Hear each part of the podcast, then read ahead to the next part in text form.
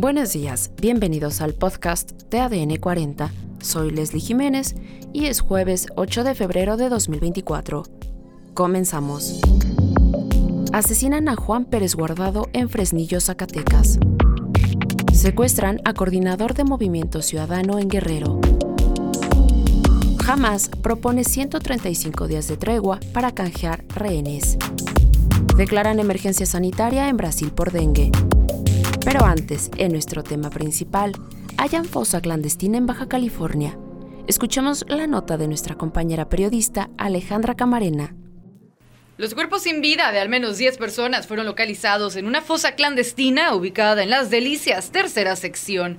Así lo confirmaron autoridades policíacas quienes acudieron al llamado de un colectivo de búsqueda de personas desaparecidas, quienes llegaron al lugar gracias a una llamada anónima en donde alertaban que los cerros de la zona estaban siendo utilizados como fosa clandestina.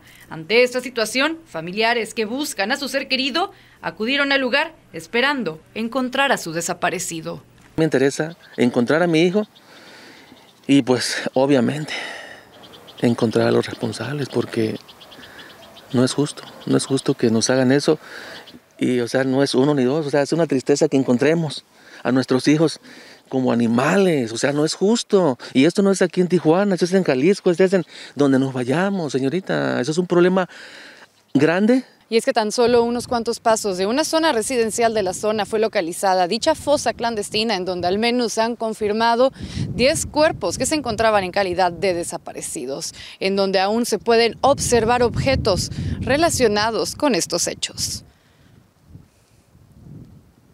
La búsqueda aún no termina. Los primeros cinco cuerpos fueron localizados el día sábado 3 de febrero y el domingo 4 de febrero continuó la búsqueda, localizando cuatro cuerpos sin vida y un cráneo, por lo que extendieron la búsqueda en el lugar para este día con la esperanza de encontrar a más personas. Por su parte, señalaron que han vivido en un total infierno desde que desapareció su ser querido. Ha sido desgarradora, ha sido este, frustrante en algunas ocasiones.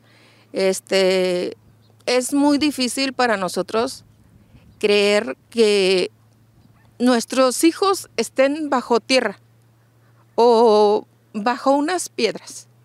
Sí, porque pues se han encontrado familias bajo piedras eh, con llantas encima que yo nunca, nunca en mi vida me imaginé que pudiera haber andado aquí buscando a mi hijo de esa manera.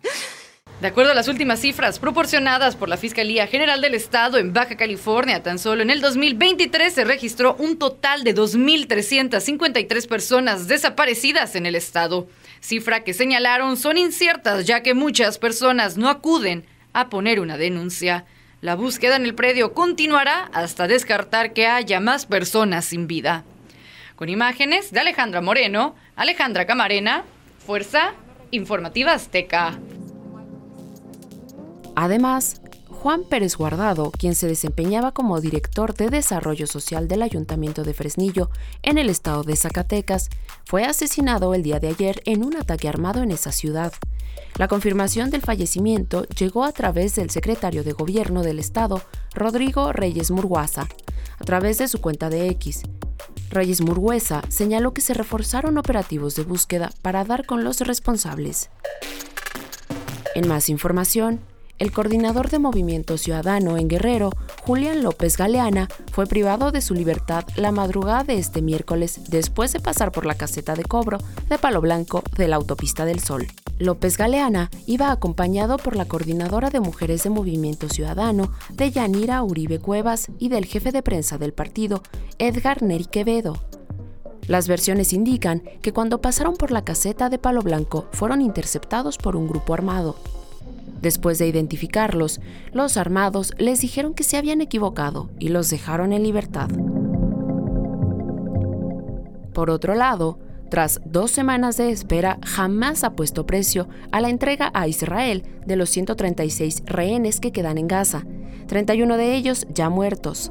Según un borrador de su contrapropuesta consultado por la agencia Reuters, la milicia islamista quiere 135 días de alto al fuego, durante los cuales liberaría a los secuestrados de forma escalonada. No obstante, el primer ministro israelí Benjamin Netanyahu afirmó este miércoles que la victoria total en Gaza está al alcance de la mano, rechazando la última oferta de Hamas de un alto al fuego para garantizar la devolución de los rehenes.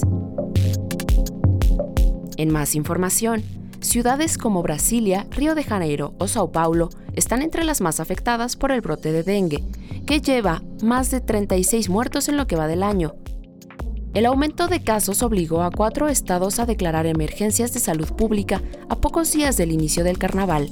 En las cuatro primeras semanas de 2024 se registraron 262.247 casos, cuatro veces más que en ese periodo de 2023. Y en los deportes, integrantes de las barras de Monterrey y de comunicaciones se vieron involucrados en una batalla campal previo al partido de la primera ronda de la Copa de Campeones de la CONCACAF, que se disputó en el estadio Doroteo Guamuch Flores, en Guatemala. El Cuerpo de Bomberos Municipal de la ciudad de Guatemala informó en su cuenta de X que varios aficionados resultaron heridos tras la trifulca. Las autoridades locales no proporcionan una cifra exacta de lesionados, aunque se menciona que dos hombres de aproximadamente 40 años fueron trasladados a un hospital. Finalmente, la Confederación mencionó que este tipo de actos no tienen cabida en el fútbol.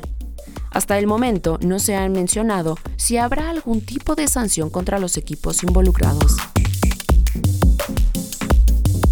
Y en los espectáculos, Kevin Spacey llegó a un acuerdo económico para reducir a un millón de dólares una sentencia de pago por 31 millones de dólares para la productora MCR, correspondientes por cargos de acoso sexual a jóvenes empleados del programa House of Cards.